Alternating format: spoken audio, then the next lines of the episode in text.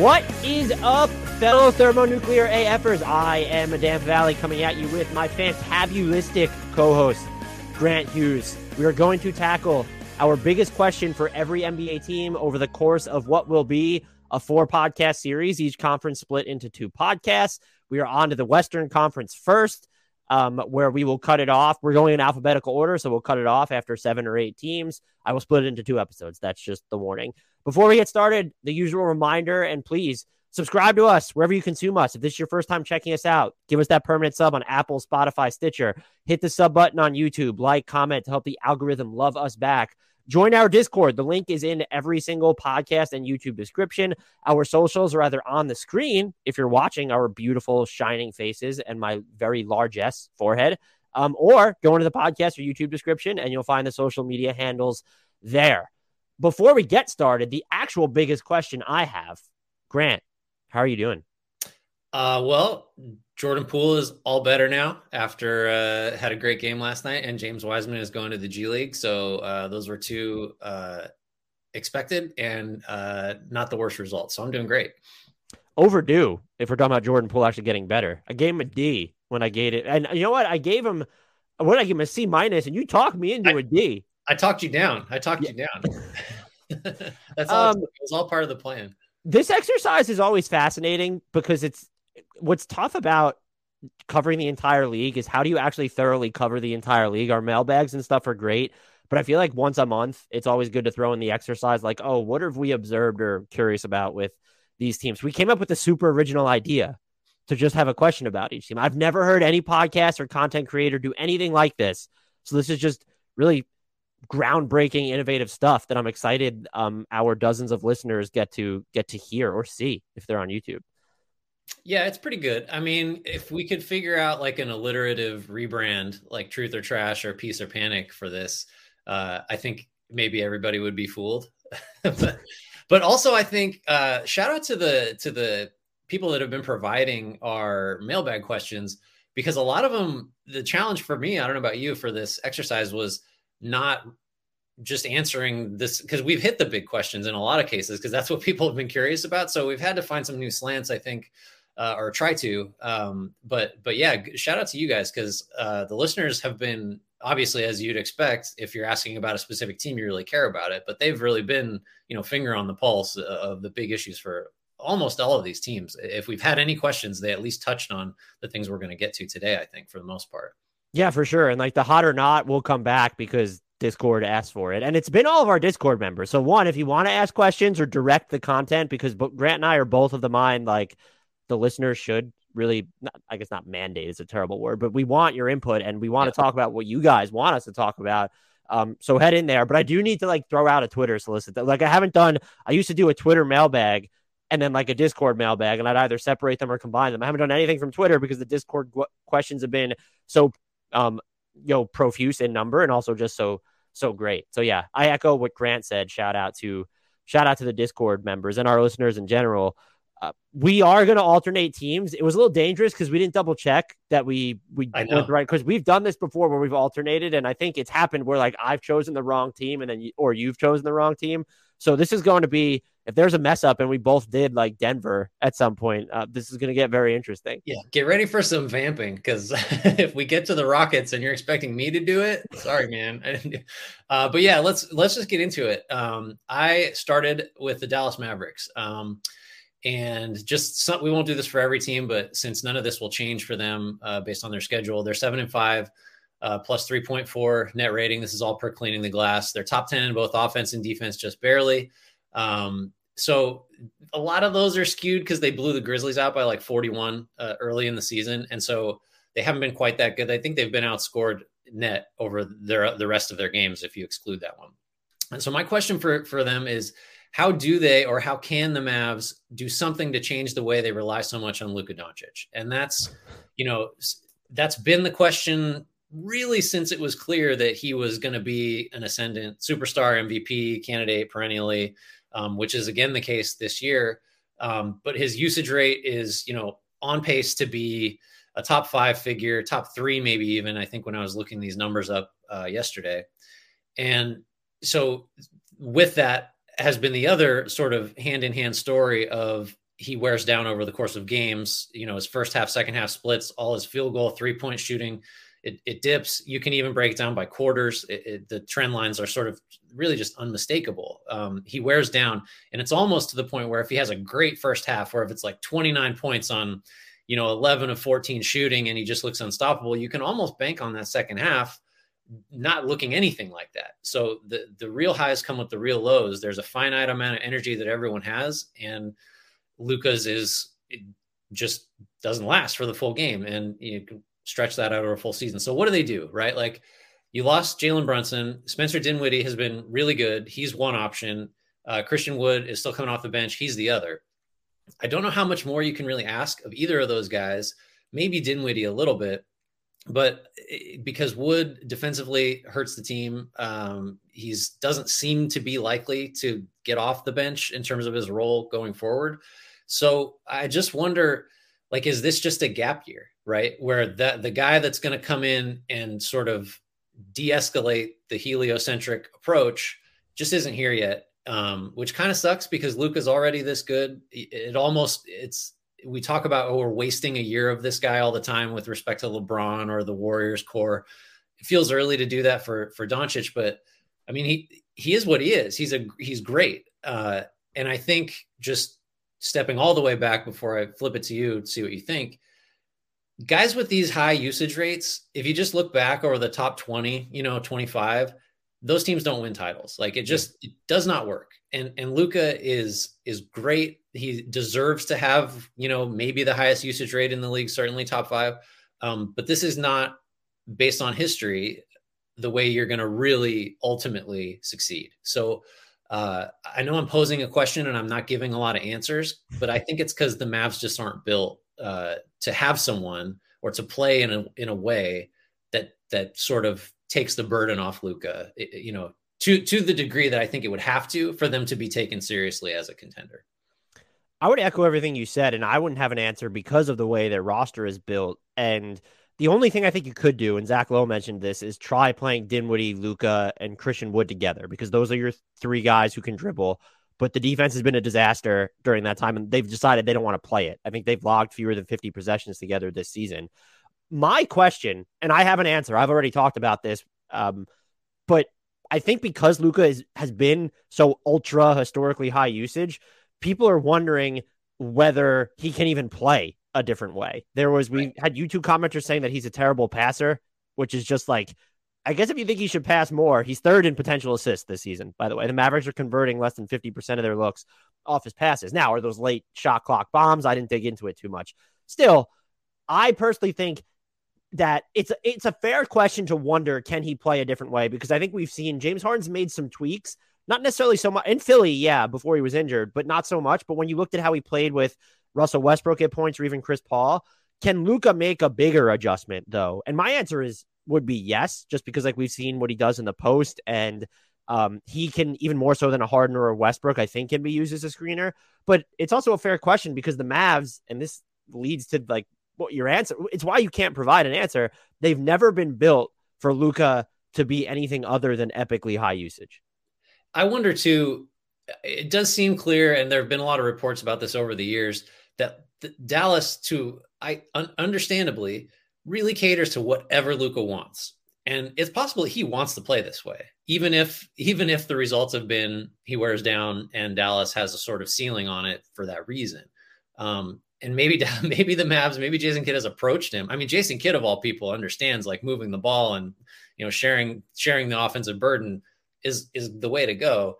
Maybe Luka just wants to do this and thinks he can and has a lot of evidence suggesting that he's right based on his production individually but it that's another aspect of it is like i don't know you know harden didn't change until he sort of had to right? Like until the houston thing ran its course and and he changed teams and things look different. I, I wonder if luka's ready to to change the way that he plays too. I will say that if he's not or if this is how he wants to play like you need part of running a team is like you do have to keep like the star egos in check. It's what came back with the Lakers and LeBron and Pelinka. Okay, if LeBron wanted Russ and supported it, fine. But Rob Pelinka's job, his entire job is to manage the team and be able to make the tough calls of like, no, LeBron, you're fucking wrong. Mm-hmm. And so someone needs to, whether it's Jason Kidd, um, or like you know, it's not going to be Mark Cuban if it's going to be the, the front office, Nico Harrison. Someone needs to come in and just say, hey, no, we're not going to play this way. Um, we're already, I said, should have said the goal was five minutes per team. We're already a little bit o- over. I will, the one thing I wanted to say, and I think you were leading to it, is they're not really built to make a trade right now either because they need to be able to guarantee first round picks. And while their top 10 protected first will go to New York this season, the soonest you can convey a pick at this very moment is 2025. And there's just not as much flash in there as if you're able to convey more immediate. Um, they could offer a 2024 like conditional swap, I guess, but when it's conditional on what's happening with the Knicks, um, you almost have to wait until this offseason to make the mega trade unless a star demands to be moved to Dallas specifically. Right. Yeah. That leaves me to tackle um, the Golden State Warriors. I'm just kidding. I wanted to see if my heart jumped when you said that. Um, at least we cover the Denver Nuggets. The discussion we had about I can't remember who asked the question about whether they should make a trade was wildly um, destroyed on YouTube. People were pissed off and claimed that we don't watch the Nuggets. In case you were wondering, Grant. Ooh, interesting. Um, but so the Nuggets, I my my overarching question is what is their defense? Because they are sixth in points allowed per possession since they started two and two. Um, however, when you look at the schedule, like it, it hasn't been. They just played the Bulls. They just played the Celtics, so it's gotten a little harder. But they were like, oh, they played the Thunder, they played the Lakers, they played the Spurs in there. And you dig into these are numbers while they're sixth in points allowed per possession. They are 24th in the share of shots allowed at the rim and 26th in actual rim defense. They are also dead last on the season in points allowed per possession after they miss a shot. When you look at some of the lineups, the starters, and then the lineup where it's the starters, no MPJ, but Bruce Brown, and then even the lineup where it's Jamal Murray hasn't been in it, but you've inserted Bruce Brown anyway. So like it's KCP, Brown, and Gordon, and MPJ and Jokic. Those lineups have all been fine to really good defensively. Their point differentials are absurd. So I went back and I watched. I actually watched the Nuggets for this, which is something we don't do on this podcast Never. with the Nuggets or any other team. The ball containment is an actual issue. And I wouldn't, I don't fault Nikola Jokic specifically. Like, yeah, he's playing higher up in a lot of instances. But when you look at the Nuggets, when they're in like, like the other team is in transition or semi transition, guys are just, their bodies aren't turned to make stops. They're not sets. Um, even also in some of the bench units too, like guys have just been getting by um, the the players who are supposed to be containing the ball. Uh, I think we've seen a lot with you know um, Bones Hyland from the like the the weak side of the court, and then you don't have the players whether Jokic is on the floor or not behind these guys who are making. Yeah, MPJ does it sometimes, but like if it's Jamal Murray and MPJ on the court, and like those are the two guys guarding the corner, um, the communication there doesn't seem like it's been great. People who watch the Nuggets more than I do might be able to say whether that's a you know an actual issue or not. I'm just curious, what is their defense? Because I they were my title pick. Should have should have led with that. So maybe Nuggets fans didn't tune out right now. I'm I want to know what their defense is because they're still this is how much early season noise can skew stats. They're still 24th in points allowed per possession on defense, even though they've been sixth since those initial four games. I I want to know what their defense is and whether I have faith that it's going to have another level come playoff time against the elite teams. And my honest answer is I look at the personnel and I can see some of the vision and it getting better, but I honestly don't know. Yeah, I think, I mean, I don't know that we'd gone into the numbers super closely when we discussed this last time. Um, this is totally the issue for Denver. I think, uh, however you want to frame it, the defense is the issue because offense is just never going to be a problem. Um, I think we did sort of think it was strange that a team that brought in, you know, a couple of, you know, higher profile defensive minded free agents was just still having a problem keeping ball handlers in front of them. Um, I think, I just think it's, it's going to level out a little bit. I still, I do think that the offseason moves were right. Sorry. I think those, you know, those are the types of moves you needed to make. Um, I mean, KCP's been fantastic overall for them too. So I just, I like I'm I'm open I'm amenable to the idea that KCP is now overrated defensively, but I don't think that's the same as saying he's going to be a bad defender all year. Uh, I, I think him and Brown should be fine. I think Gordon is fine to plus, or at least has that reputation. And I I just think some of it is again it, you have limitations with Jokic. I know this has been just like a just a sore spot because depending on where you fall on the Jokic and Nuggets allegiance spectrum, you're going to either point out the things that he's not good at defensively, of which there are several, or you're going to say, you know, he's gotten a lot better and some of the numbers show say that he's actually really good defensively. How you square that with well this team upgraded its perimeter defense and its rim protection still sucks, I'm not sure. Um, I think the way that he has to be used, like he can't ever be in a drop because it's just like he's a pylon. He, he he's not going to deter stuff at the rim. We learned that. Mike Malone has tried that. Um, he you certainly can't switch him. So he has to come up to the level and either tag or head, just, you know, he has to be out away from the basket. And when your biggest player is away from the basket, it just gets harder to defend the rim in rotation. So I think some of it's just structural. And, and like, you know, I'm sure Jokic has improved and some of the numbers say he's great. I'm just not convinced. I think, uh, and the longer you have the same issue with your defense, the smarter other teams get about attacking it. Um, so I, yeah, I, what is this defense? I mean, league average best case, I think. Um, and and that's a pretty big climb from where it is right now. Um, if they finish 15th and this offense is still top five, that's a whole bunch of wins, and then you know maybe a playoff series or two. I just, I just, I mean, ultimately, if you want to go zoom all the way out, I think the way that the Nuggets defend is like the thing that's going to prevent them from being a serious contender. I just it is what it is at this point. You know, we have we have a lot of information over several years, uh, and and the improvements this year should help. I don't know if it's going to help enough. And I'm also like, is this faux concern if your best and most used lineups when it's going to matter most are killing it?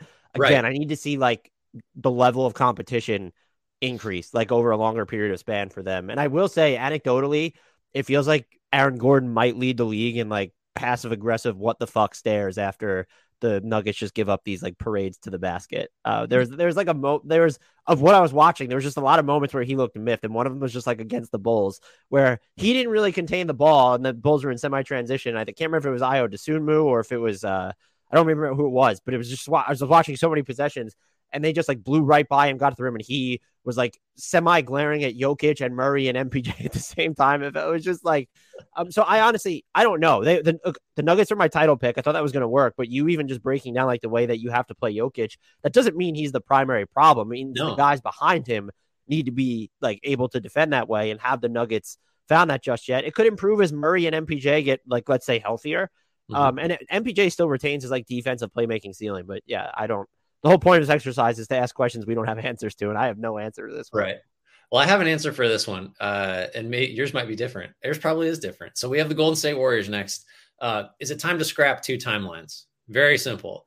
Um, James Wiseman being in the G League for the next ten plus days, I think, uh, is a, little data point that uh, I think really matters. Um, so my answer though is no, but it's for a different reason than it used to be.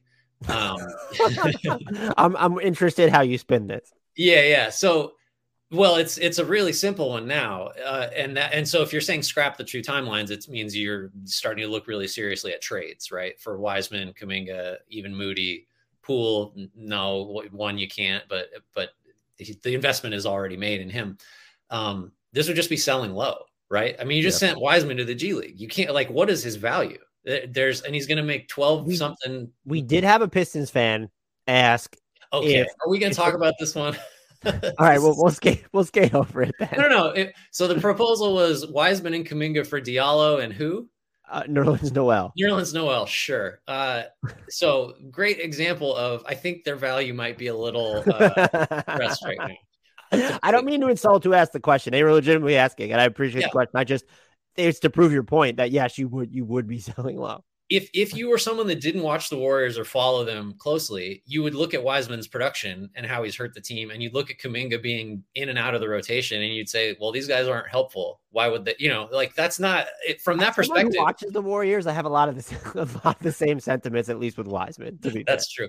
No, so I think I think it's just the wrong time, but I, I do think we talked we've talked about this before. It's clear to me now that Wiseman and to a lesser extent Kuminga will not be able to help win the title this year. Certainly not Wiseman. Kuminga could be like a 15, he could be like in last year's role where he actually does help in a limited role um, against the right opponents, somewhat inconsistently.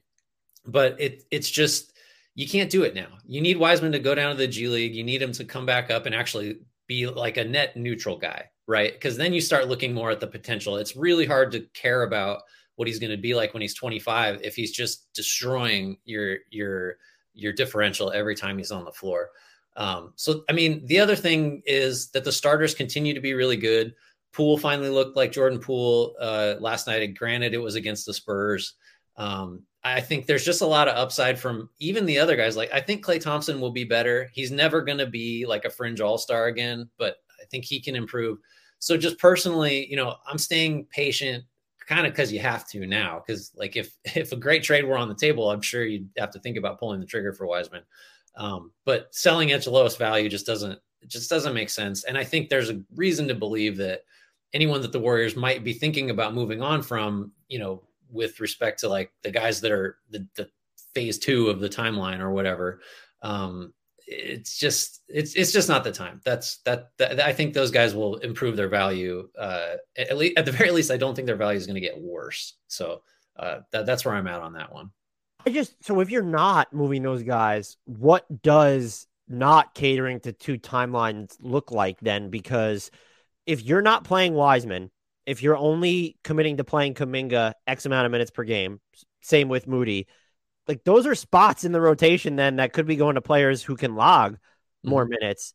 And so you're not willing to make a trade or sell low, which I, I totally understand. So what does it even look like? You're yeah. even when you're not playing or actively developing these guys, you're still committing to two timelines by having them on the roster. And I understand it's the marketplace dictates whether you would even consider moving them. And um, a friend of the podcast, Mort, wrote an article today that he thinks the Warriors should trade for John Collins. Mm-hmm. And I don't know what, how you feel about that fit. I thought it was just like given the Warriors' defensive issues this year.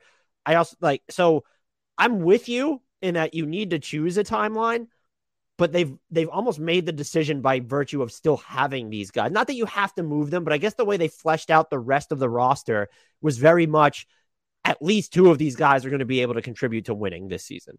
Yeah, no, that's right. I that was totally the expectation. I think, oh, we lo- you know, the Warriors lose Gary Payton and Otto Porter.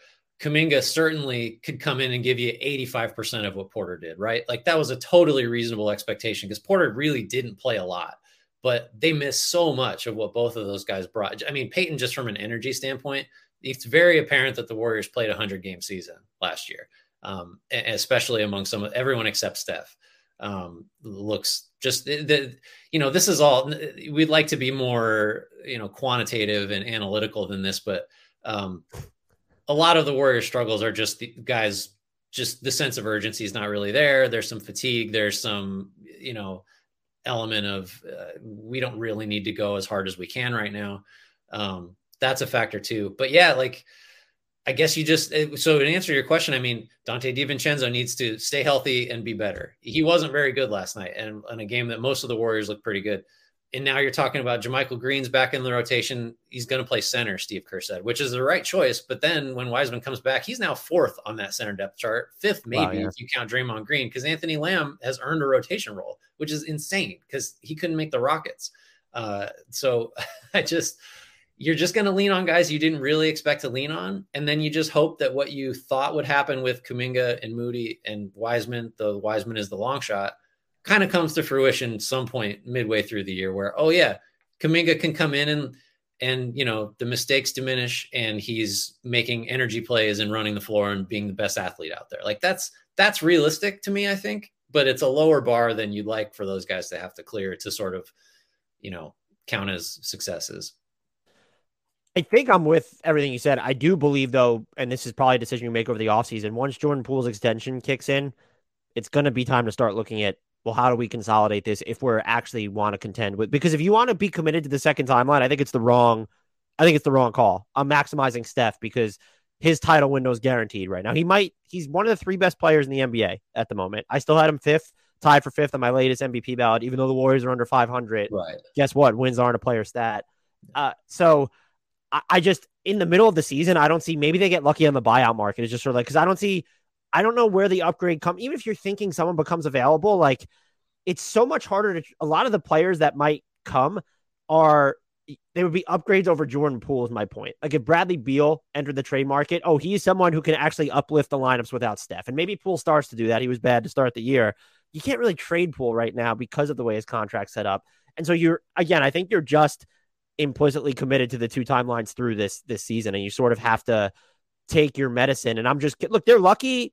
You have four titles in the bank. I get it, but like you're lucky. Steph is Steph because right. he's so low maintenance. This if I was him, I'd just be I'd be pretty annoyed. Yeah. I think it's a you'd never know it if he didn't, but I think there is some indication that he he does believe that this is gonna work. I think uh, because you know it, it it worked last it more or less worked last year it's not like uh, you know it, they, they dabbled with it a little bit wiseman getting hurt was like maybe kind of put a godsend like what yeah but for, didn't force them to really soberly evaluate what kind of player he is right now uh, but yeah no I, the time to do it if you're gonna dump the two timeline plan was i mean before this season for sure right. maybe at some point last year uh, banner pace for us right now. Let's see if we can get. Let's see if we can pick that up with the Houston Rockets. I have so many questions about the Houston Rockets, but I decided to focus on Alperen Sengun, and I I kind of just want to know why. Like, why don't they play through him more? And also, will he continue to start once Bruno Fernando is healthy? We had someone ask. I don't have it with me in the Discord. I bookmarked it for a a future mailbag. Actually, asked like can you investigate why they don't want to start him or why they think that's the right call? Um, he has been Jalen Green is their most important player long term. Alperen Sengun is their best player right now, and the numbers for him are just absolutely through the roof this year. And he's doing it in even again, he's starting now, and his minutes compared to last year are up. He's still just not playing enough, and he's at 16.1 points, uh, 1.9 assists, shooting 62.6% on twos. Uh, the fact that what's really weird about his case this year is he's such a great passer, but he has more turnovers than assists. Um, I think a lot of that is playing time noise, the team that he plays for. When you dig into his game, though, he's averaging 4.1 elbow touches. That's like fewer than Brandon Clarke right now. It's still higher relative to the league average, but he's he's he's he's good. Like for, let him facilitate from the elbows. You're also he's at like 4.3. He's finishing anyway, 4.3 post 3.4 post ups per game. He's averaging 1.17 points per post up possession right now. The Rockets as an offensive team are at 1.08 overall. So an Alperen Sengun post up is your most might be your most efficient offense right now anyway. He's shooting 63% on them. Um, Will he stick in the starting five? I think that he just should. And is it time to change the starting five overall, even beyond having him in there? I know you're, con- I'm not saying bench Jabari Smith Jr. because you're concerned about them long term, but it's like, do you need to start KPJ with Jalen Green? And I know some people might think it's a rush to put KPJ uh, off the bench, but it's just like that lineup, their starting lineups are getting absolutely like hammered. And this team is first of all, it's it's not good. It's two and twelve. It's just it's not good. And I understand it's not necessarily built to be good, but when you look at the Rockets, there's just not really a discernible identity to me there. You have Jalen Green's incredible speed, which he doesn't seem to know how to really slow down at sometimes. His his ridiculous shot making. There are times where I feel like they let Jabari Smith do, Jr. do too much. He should be more of a play finisher, and then yet you're not letting Alperen Sengun do enough. And then it's like if you're not going to slow things down, and this, by the way, I, maybe I would argue or not argue this as, as passionately, let's say, if they had like a floor general on the roster. They don't. Like you've decided that KPJ or Jalen Green, like those are the guys that you're going to develop in that context. I think that's also unfair to both of them. I don't think they're those players. And I've, we've seen like lots of flashes from Jalen Green for sure, but he's not the slow it down orchestrate. Like he doesn't seem to know how to operate on any other speed other than 11 and then just sort of um f- finally here if you're not going to play the way of slow it down like okay well then why can't this team actually play fast they're like they're, they're like semi slow is the best way for me to classify them. It's like, why can't you push the pace more after grabbing a defensive rebound? It's like Jalen Green sometimes wants to slow it down and then uptick it in the half court, which, yeah, there can be a benefit to a lot of the time, but it's just, it's so confusing to me. And I'm not, I don't want to focus on because we've talked about it, what I feel is like an overall lack of identity. And like you look at the personnel on, on this roster, it's like, okay, well, why are they 26th in average possession time after grabbing a defensive board uh, if they're not playing throughout for Sengun? Uh, but the Sengun stuff is can they like rely on him more when he's at, it's not even just play. I, he should play as many minutes as you can get from him, but like, can you rely on him more when he's on the court? Yeah, I think um, the, anytime it, there's lots of reasons for this. When a team just isn't playing as fast as you think it should, and, and there's different ways to measure it. If you're talking about actual length of offensive possession versus like transition frequency, those are two pretty different stats that have you know are affected by a lot of different variables that don't necessarily overlap. But I think a lot of times, so a team like the Rockets that you just you said it like their primary ball handlers are Jalen Green and, and KPJ.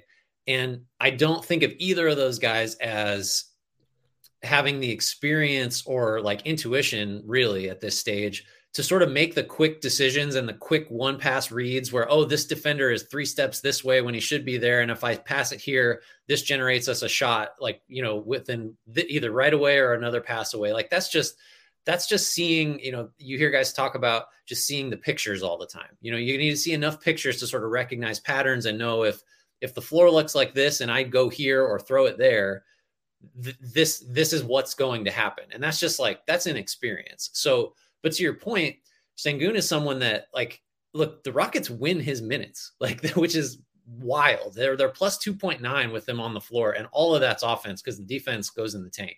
Um, so I, I, this is not new to anyone who's aware of the scouting report on him, you know, pre going back to pre-draft. He's a really gifted offensive big, and the post-up numbers are really impressive. He makes a ton of shots this year, which is a big difference in like the the just you know that weird awkward floater long hook you know three to ten foot range. He's making like 60 something percent of those shots this year which is no way to live but it's indicative of his skill. I, I think i think it's just inexperience. Like i watched some of the clippers uh, rockets game just on on monday night and jalen green used a euro step. And and the broadcast was like made a point of saying huh that's unusual. So that's just he doesn't have the craft yet. He doesn't slow down. You're right. And and Sengun on a post up, he's a good post up player. Zubac just pulled the chair. Just just the classic, like he he he got one shoulder bump. He knew Sengun was coming with a second one, moved out of the way, turnover. So I think a lot of it is the Rockets just need to be willing to live with Sengun turning the ball over. I, I think, you know, there's all these stats about young point guards that one indicator of a, of a guy potentially being a really good point guard down the line is he turns it over a lot as a rookie because he's like trying stuff. He like he sees things and he's trying stuff. So I'm not bothered by the more turnovers than assists. I think he should play a ton. I think they should run it through him almost everywhere because what's what's Jalen Green's like best attribute? It's just he's fast. He's really fast. So just have him get a running start and play some handoff game and just let those two guys figure it out. Um, yeah, I, I I think I think Sengun is, you know, I'm not the biggest uh, Domas Sabonis fan, but like there's a lot of that in him, and I think in, maybe not the brute strength, and but like you can run an offense through a guy like that. I think the Rockets might want to consider that a little more. I do wonder if they have to change the lineup context in which he plays sometimes, though, and that leads me. I'm going to wrap up with this: uh, 50 post ups per Sengun this year so far. That's per NBA.com. I thought I honestly thought it was more, but 50 post ups for Alperen Sengun. How many assists does he have if you had to ballpark a number? On 50 post up, it can't be high because his per game is like 1.9. I'm gonna say like seven. Zero. Oh, hey, cut, guys. Somebody cut. that's in that's in pickup where the big guy's really pissed off that no one's cutting and he's got he, nowhere to go. He's passing on 24% of his post ups. He has four turnovers against zero assists. I went and looked that up because I was like, when I was going through, I was like, there's like something feels off here. And zero. I I feel like that number was wrong, but I was like, let's also might be right. It might be. Right. that's that's damning of everyone but him because I'm going to go pro Sengun big time on this. Those guys need to cut or make themselves available for spot ups, and then the coaching staff has got to install something where. Like it's not just four other dudes looking at him trying to post up Zubac and getting the chair pulled. Like that's not going to work. Yeah, I I was just I wanted to save that for the end because oh, it was just so baffling to me. Unbelievable. All right, so I have the LA Clippers. Um, what's wrong with the offense besides Kawhi Leonard not being there? Um, so some of this is going to be skewed because they played the Rockets on Monday, and these numbers are from before that game. Um, but they were 30th in offensive rating prior to getting the Rockets a generous defense. Um, they're bottom five in what their effective field goal percentage ought to be based on the shot locations they're getting. Um, they deserve to be there because that's sort of where they are in frequency from the rim and at the rim and from the corners on threes, which like, you know, that's a quick and dirty way to just be like, what's your shot profile look like? And if you're an average shooting team, how good are you going to be? Um, they're dead last in corner three point percentage. Again, this is this is from before the Rockets game. Um, you'd expect that to normalize, but I think we a huge talking point last year was you know the the Clippers just couldn't miss a three. They were one of the best three point shooting teams in the league all year.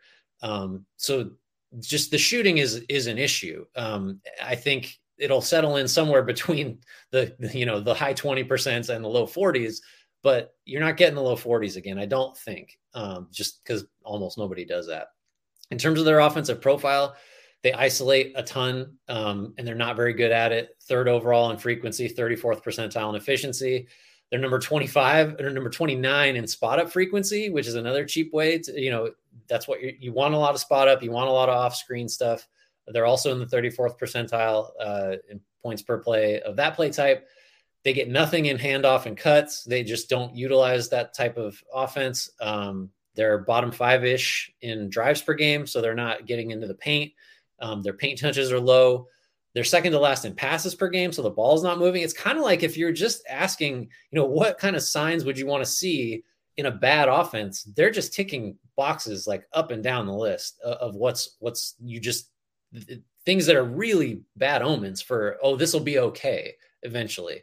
Um, so I think a lot of it is just the personnel. And this was a team built with a billion wings that are just dependent scorers around two star offensive options, and Paul George is the only one that's playing. And he's bringing the ball up a ton last night. I just he's great at that. Paul George continues to be just like underrated. He's really good, but if he's the only guy that's going to you know split a double team or you know operate well in the pick and roll, get into the paint and get the ball moving, that's just that's that's too much. That's too much for him to handle. And when the ball gets kicked out to say like Nick Batum, yeah, he'll make the right pass if he's covered but he's not going to blow by and trigger another breakdown and get the defense into rotation. And they just don't have enough guys that can do that.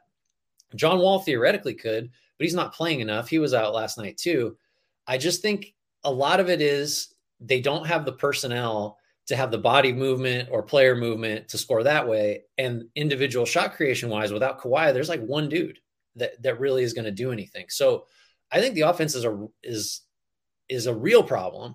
I think Kawhi coming back obviously sort of fixes everything, but I think we've discussed several times. I don't know why you'd bank on that at this point.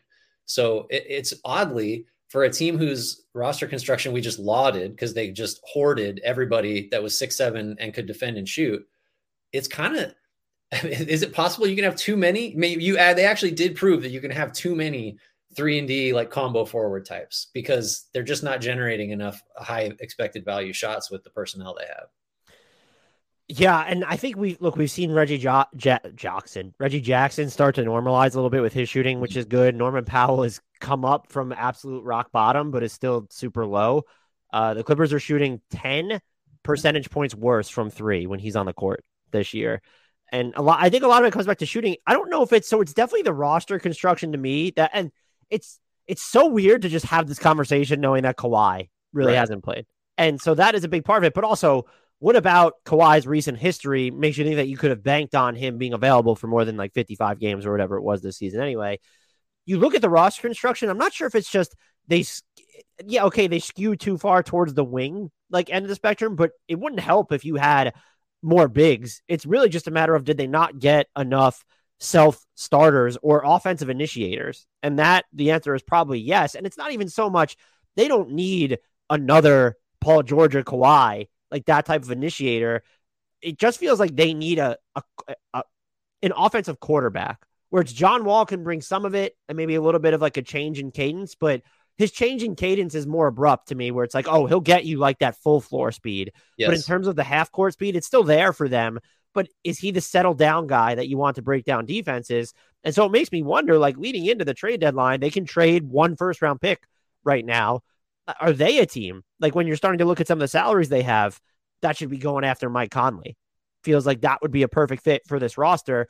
And I, I don't know if that would address all their issues, but And I don't know that you're giving up a 2029 first round pick to get Mike Conley. I want to make that clear. Yeah. But like it does feel like they need that type of a presence. Maybe it's even a, like would a Monte Morris. Let's even think about a little bit lower end. How far would he go on a roster like this? And part of me feels like, oh, are we oversimplifying this? But it's also like, could we be overcomplicating it too because Kawhi's not there? But also, when is Kawhi going to be there? And so there, I haven't been able. There are a few teams I've not been able to get a hold on, and the Clippers are are sort of one of them. I'm concerned, but like, I I almost can't put my finger on. I can put my finger on why, but I don't see their path. Like, I don't see their path out of it but I also do. It's just there's so I don't know if they should overreact is my point to what's happened through the first, you know, 12, 15% of the season, however however long it's been. To your point, I think we're not having this conversation if they're shooting league average from 3. I think I, you know, because yeah. then then their offensive rating is like, oh, you know, it's okay. And then once Kawhi's back, it's fine. We're not worried so much about the, you know, the personnel grouping, um, and that'll come up. It's just you know, if you're looking for a fatal flaw in, in a team that was projected to be a, a, title favorite, I think by some, like it's just yeah, the offense is a little clunky and it's or a lot clunky, and and it's a, a lot of it's because the best guy is not out there, but a lot of it's because just you know they don't they're not set up to have you know a second guy pierce the defense and start a you know cascading effect of defensive mistakes where you get easy ones. So you're you're having to make a lot of threes, and they're not doing that right now. I do wonder is there like something to the effect of do they need more people who are better screeners and is that part of the reason why like when a when a Ivica Zubac is off the floor their offensive rating just um is I, I, guess it's actually worse when he's on the court too. So I, I shouldn't even say that. Uh, they have a 104 offensive rating with him and they're at 110.3 without him. So never mind. I guess playing with space. Those are both below average offensive ratings by the right. way yeah. He's just been so good this season I would have assumed it's a lot higher. Yeah. The next team is me, and it's the Lakers. I don't know what other question we're supposed to ask other than do you trade Russell Westbrook if you're them at this point? I will say, since he's come off the bench, he has been a lot better. 18.3 points, 8.1 assists against 4.4 turnovers, shooting better than 41% from three on four attempts per game, 46.5% on twos. He's getting more of his shots inside the restricted area. About half of them are coming there, up from 42% before. The Lakers are minus 41 in his minutes, though, which is the second worst plus minus on the team in front of only LeBron James, ironically, who's dealing with a hip injury at the moment. I don't, uh, it's still a question because I feel like I've answered it in both refrains of, well, at this point, I would just eat this season because no trade you make is going to turn you into a contender. So holster those picks, holster your cap space, and then figure it out this summer. Reevaluate. Do you trade AD? Are you able to sign someone and and run it back? Then I'm also just like, well, what are we doing here? You still have LeBron, who has not been like LeBron. LeBron, it was like he was fine to start the season, and then it sort of felt like it went downhill. Uh, I, I honestly don't like. And is there a way, like, well, if you can trade one first round pick like if, if you could do the Turner Buddy Hield trade for one first round pick, it my logic says that you do it. And then though I was listening to Zach Lowe the other day argue against like you shouldn't do that because that's a half ass measure. And so I kind of get that stance too. And just knowing where the Lakers are, knowing how brutal the West is going to be. And by the way, it's more brutal than we expected, at least in terms of margin for error, because the Jazz and the Blazers weren't supposed to be here this late into this this late, like into the early part of the season. Even the Spurs were friskier for a second. And there are teams that are underachieving right now. When you look at the Timberwolves, maybe throw the Pelicans in there a little bit, that you would expect to get the Warriors, of course, that you would expect to get better. So it's almost harder if you're starting from your position of weakness to to build back up. And so you need to make this decision soon. It's not, oh, well, let's wait to 20 games into the season to see whether the trade market develops. Then, however, I come back to the point that, all right, even if the trade market develops, who are you outbidding for players that other teams want? Maybe, maybe because your picks are going to be these gems down the line, at least teams think, especially if they're unprotected in 27 and 29. You can get a Miles Turner. You'll have the best offer for Miles Turner. But if you have the best offer, it's probably because you're overpaying for a player other teams weren't willing to give up as much for. But if a Bradley Beal does come on the trade market, you're not going to have the best offer. He has a no trade clause. That would be your best bet of getting Bradley Beal. And sort of looming over all this, like LeBron in the AD minutes without Russ they've not been like world beaters this season. And so, can we just get who are you replacing him with where you're going to guarantee that this works out? Are you able to get Kyrie Irving for just Russ at this point? And just what type of message does that send? LeBron immediately walking back his criticism of Kyrie was just such a bullshit move. I don't care. There are probably fair questions to ask about his to do list and why Joe Tsai has to be sort of the arbiter of morality here when I don't want to be the whataboutist, but it's also fair to criticize like this, you know, Joe Tsai stance on like certain human rights issues. Uh, so I, I understand the inquiry there, but like we're dealing with Kyrie Irving promoting an anti-Semitic docu series, then refusing to walk it back on multiple occasions. Don't defend him, but I was almost just like, oh, he's like he looked at the Lakers depth chart and that's what he's doing. So I don't I don't know what the Lakers do or what I would do. I always default towards because I said this with the Warriors. You have LeBron, so you go for it. But like going for it, I don't know what that looks like for them because even the players they have access to, I don't think gets them to where you you want to be if you're making that type of a move. Right. Uh, yeah. Not a lot has changed uh, in my stance on the Westbrook situation since he went to the bench. And you you said it like the plus minus still is what it is. It's still shit. They they lose the minutes when he plays. Like you know, and now it's against second units. So you tell me if that's better or worse. Then like it should be easier, and it's not. So uh, I yeah. It, so should you should you maximize LeBron's window? Of course, right. Um, and they should trade Westbrook if they could for a return that would accomplish that. Turner and Hield doesn't do it. Uh, I I guess like you could you could make the case to me, and I might buy it that they really shouldn't care about those picks that much. But it's still you're just digging deeper. You're just digging the hole deeper if if you move those picks for a return that gets you what? Like you're you're you're in the they're just not going to be better than the play in. I don't think. Um, and, and and that's assuming you know Hield and Turner both work great, work as expected, provide the shooting they don't have. Right? Even Turner defends the rim, lets AD play the four, and roam, which he wants to do.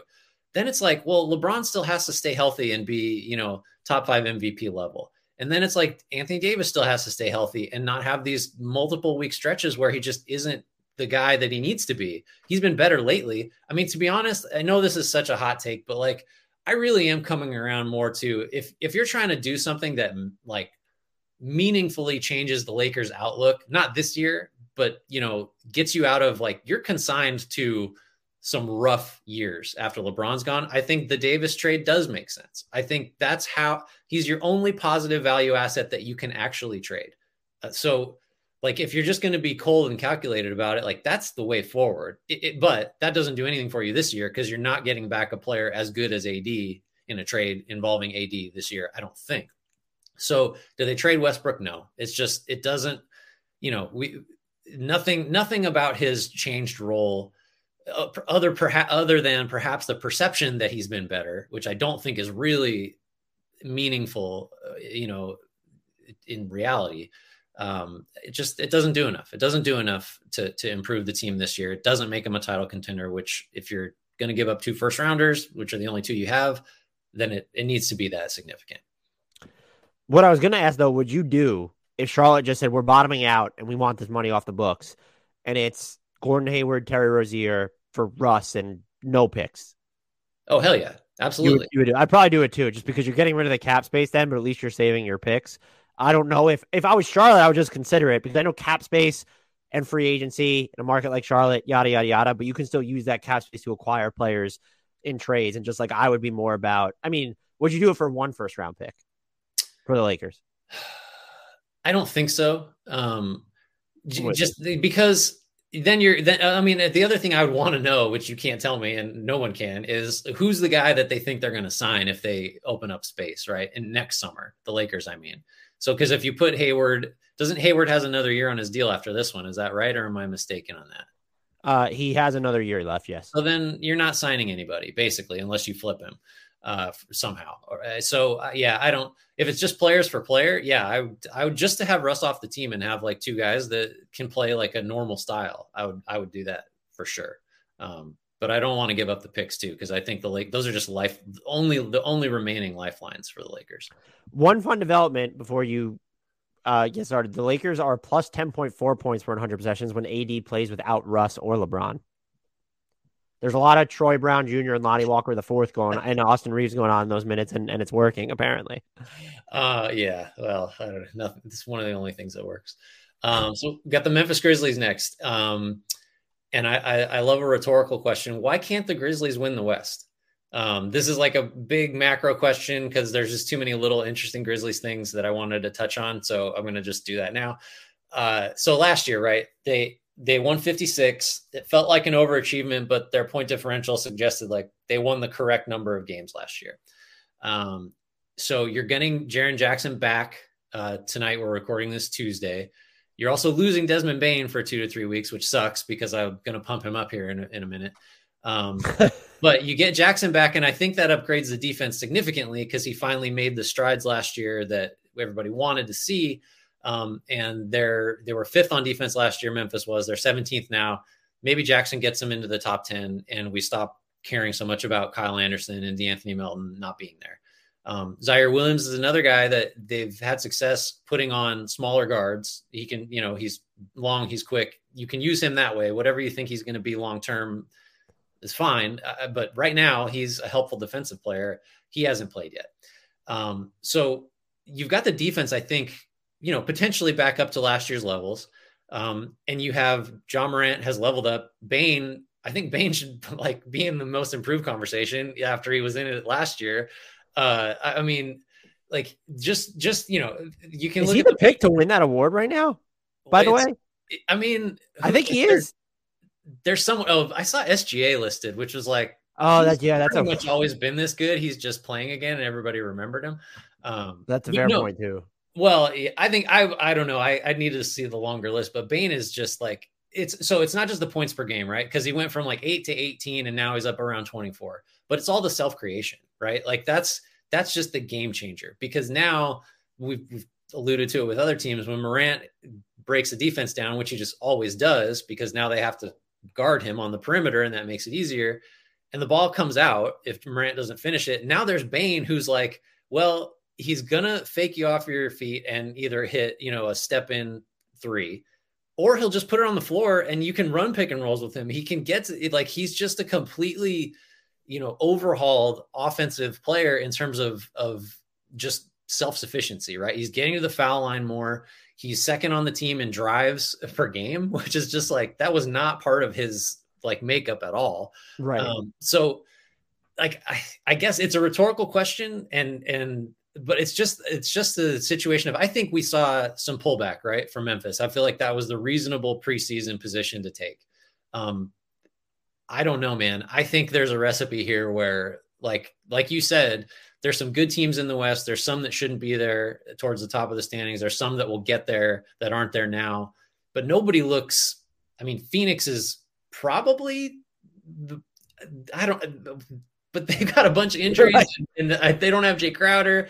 The, the Grizzlies no just Paul, right no Cam, yeah, is right there for the Grizzlies. I think I think it's right there. Uh, so I'm I'm I guess it's I'm walking back my expectation that maybe Memphis was going to take a small step back before getting back on that upward trajectory. I am was wrong about the Memphis Grizzlies, and I'm sorry for the fourth consecutive year. Grizzlies fans should want me to smash their under because it just means that your team is going to be amazing.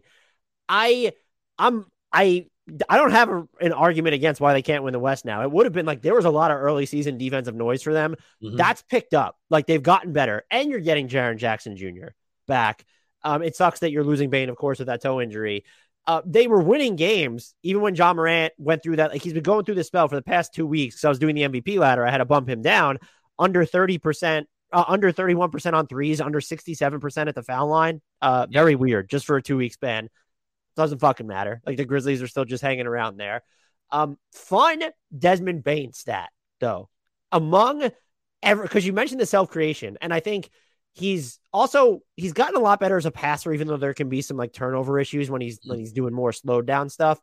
But among every single player who has finished at least 50 pick and roll possessions this year.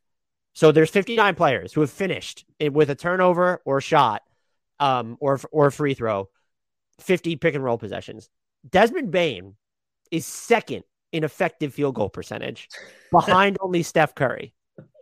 That well, is bonkers. And so that's that that's bonkers. tied into this one, which Curry and Donovan Mitchell are the only players making more than Bane's two and a half pull up three attempts, two and a half pull up threes per game.